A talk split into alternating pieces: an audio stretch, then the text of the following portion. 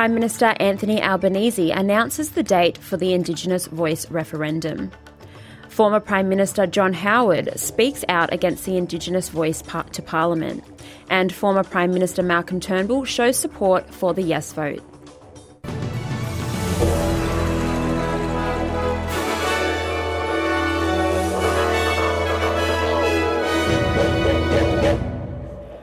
The Indigenous Voice to Parliament referendum will be held on the 14th of October. The announcement comes as polling suggests a shift in support for the voice in South Australia toward the yes vote and Tasmania leading towards a no vote. Previous polls had put no ahead in South Australia, considered a crucial swing state. Prime Minister Anthony Albanese has encouraged voters to consider all the facts before making a decision. On that day, every Australian will have a once in a generation chance to bring our country together and to change it for the better. To vote for recognition, listening, and better results. And I ask all Australians to vote yes former Prime Minister John Howard has spoken out against the Indigenous voice to Parliament. Mr. Howard told Sky News an Indigenous advisory body would have what he calls a coercive effect over the government of the day, despite the federal government's assurances to the contrary. The truth is that uh, any pronouncement of this body will have a coercive effect on the government of the day. And if this body proposes something that the government doesn't like, every man and his dog, to use an Australianism, will be yelling at the government to do what they're told because this, after all, is the body which represents Indigenous people. And you've gone through all this trouble mm. to insert it in the Constitution, and now you're going to ignore their advice. How can you possibly do that? You can find comprehensive information about the referendum visiting the SBS Voice Referendum portal at www.sbs.com.au. Former Prime Minister Malcolm Turnbull has joined Minister for the Environment Tanya Plibersek, handing out flyers in the Sydney electorate to campaign in support of the yes vote. While Mr Turnbull did not support the voice proposal when it was first presented in 2017, but says a lot has changed since then and he is now supportive. He says the referendum offers an important opportunity for Australia to listen to Indigenous Australians on the issues that affect them. The Indigenous community have backed this issue in for six years and they have argued, they've said this is what we want for recognition in our Constitution. And if we're talking about recognising Indigenous Australians in our Constitution, we should be listening to the people who are to be recognised. The Yes campaign for an Indigenous voice to Parliament views the crucial state of South Australia as winnable in the upcoming referendum. South Australians and Tasmanians are swing states for the Yes campaign to achieve a four state majority in the referendum, leaving West Australians and Queenslanders tipped to vote no. Inner City Adelaide is seen as the heart of the South Australian campaign, with the state's regions expected to return a high no vote, but balancing out with progressive metropolitan suburbs. Yes 23 says support on the ground is growing, with droves of volunteers who have never joined political campaigns signing up to door knock.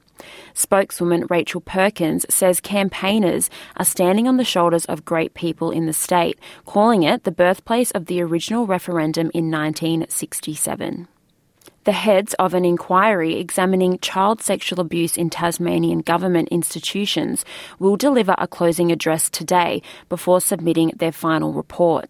The inquiry, which held public hearings last year, heard accounts of abuse and government failings in the justice, education, health, and out of home care systems. The report will be submitted to the Governor tomorrow and will be made public by late September. The inquiry was called in 2020 after allegations against Ashley Youth Detention Centre workers and Launceston General Hospital nurse James Jeffrey Griffin were aired. Victorian Premier Daniel Andrews has addressed the Royal Commission into Defence and Veteran Suicide at a hearing. Mr. Andrews discussed the rollout of the state's new Veterans Card and other programs designed to support former Defence Force members. Under the scheme, veterans are entitled to discount car registration, free fishing and boating licences, and free public transport on Anzac Day and Remembrance Day. The Royal Commission was established in 2021 to examine how the system is failing Australian Defence Force members and veterans. Mr. Andrews says the new programs and measures acknowledge the continually changing landscape of veteran affairs. It's a dynamic uh, environment. Things change, priorities change. Uh, the veteran landscape has changed dramatically, uh, particularly when we think about contemporary conflicts in uh, recent times. If you or someone you know needs support, you can call the Defence Family Helpline on 1800 624 608 or visit www.openarms.gov.au. A new report finds nearly half of working migrant and refugee women say they have been sexually harassed by their bosses, customers, or clients. The 76 page report was released by Australia's National Research Organisation for Women's Safety and surveyed more than 700 migrant and refugee women across Australia. It found 46% of respondents experienced at least one form of sexual harassment in the workplace by men in the past five years. The most common types of harassment found include inappropriate phone calls and messages of a sexual nature, intrusive questions about their private lives, sexual suggestive jokes, or staring in a way that was intimidating. The former Commonwealth Freedom of Information Commissioner has criticised the government agency and its head months after announcing his shock resignation. Leo Hardiman announced his departure in March, less than one year into his five year term, citing his lack of power and chronic delays in the FOI system. The legal expert told a parliamentary inquiry that quitting was the most difficult decision of his career, but he could not, in good conscience, maintain the status quo. He says the Office of the Australian Information Commissioner did not sufficiently engage with freedom of information issues, with staff often diverted away from core functions for other purposes. Australia's peak railway body has kicked off a campaign to recruit young workers in a bid to address a skills shortage in the industry. The Australasian Railway Association's Work in Rail campaign is designed to attract school graduates after research showed workers under the age of 25 represented just 4% of the industry's workforce. Australasian Railway Association Chief Executive Caroline Wilkie says the industry desperately needs to attract and train workers if it is to complete state and national projects successfully.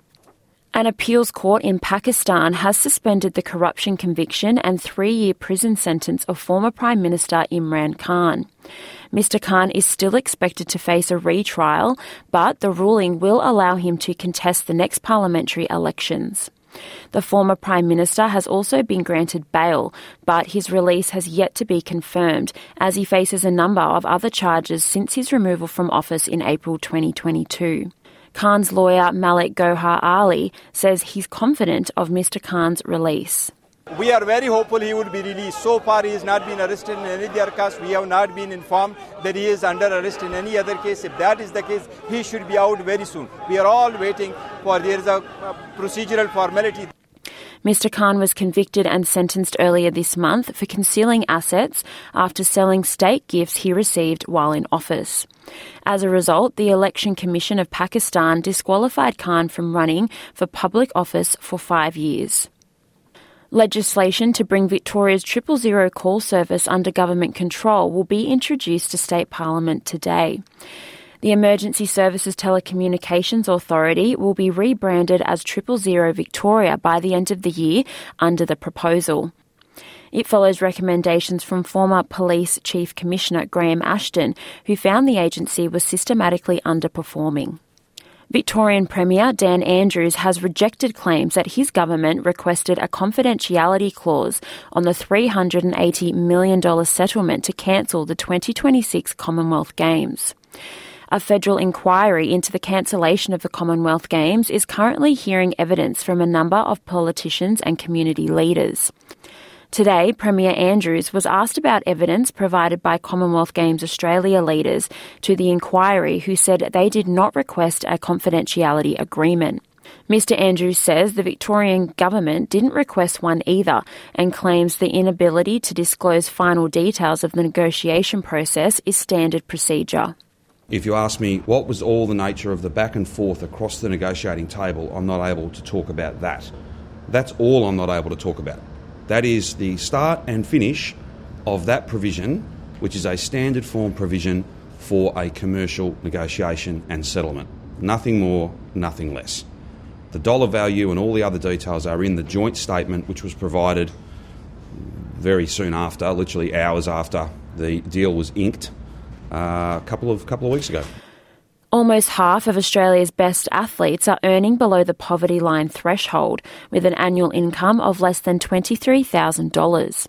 The Australian Sports Foundation's findings indicate that without bolstered financial support, the country risks an exodus of elite athletes ahead of major international events. A survey by the foundation found two in three elite Australian athletes aged between 18 and 34 have considered quitting their sport. One in two athletes aiming to compete in the 2026 Commonwealth Games have weighed up leaving their sport, as have 43% of those working towards the 2032 Olympic Games in Brisbane. The biggest challenges were costs and financial insecurity, with elite athletes spending more each year on travel and accommodation for competitions than they did on food. And now for a look at today's weather. Perth, sunny 24. Adelaide, a shower or two 16. Melbourne, showers 15. Hobart, a shower or two 15.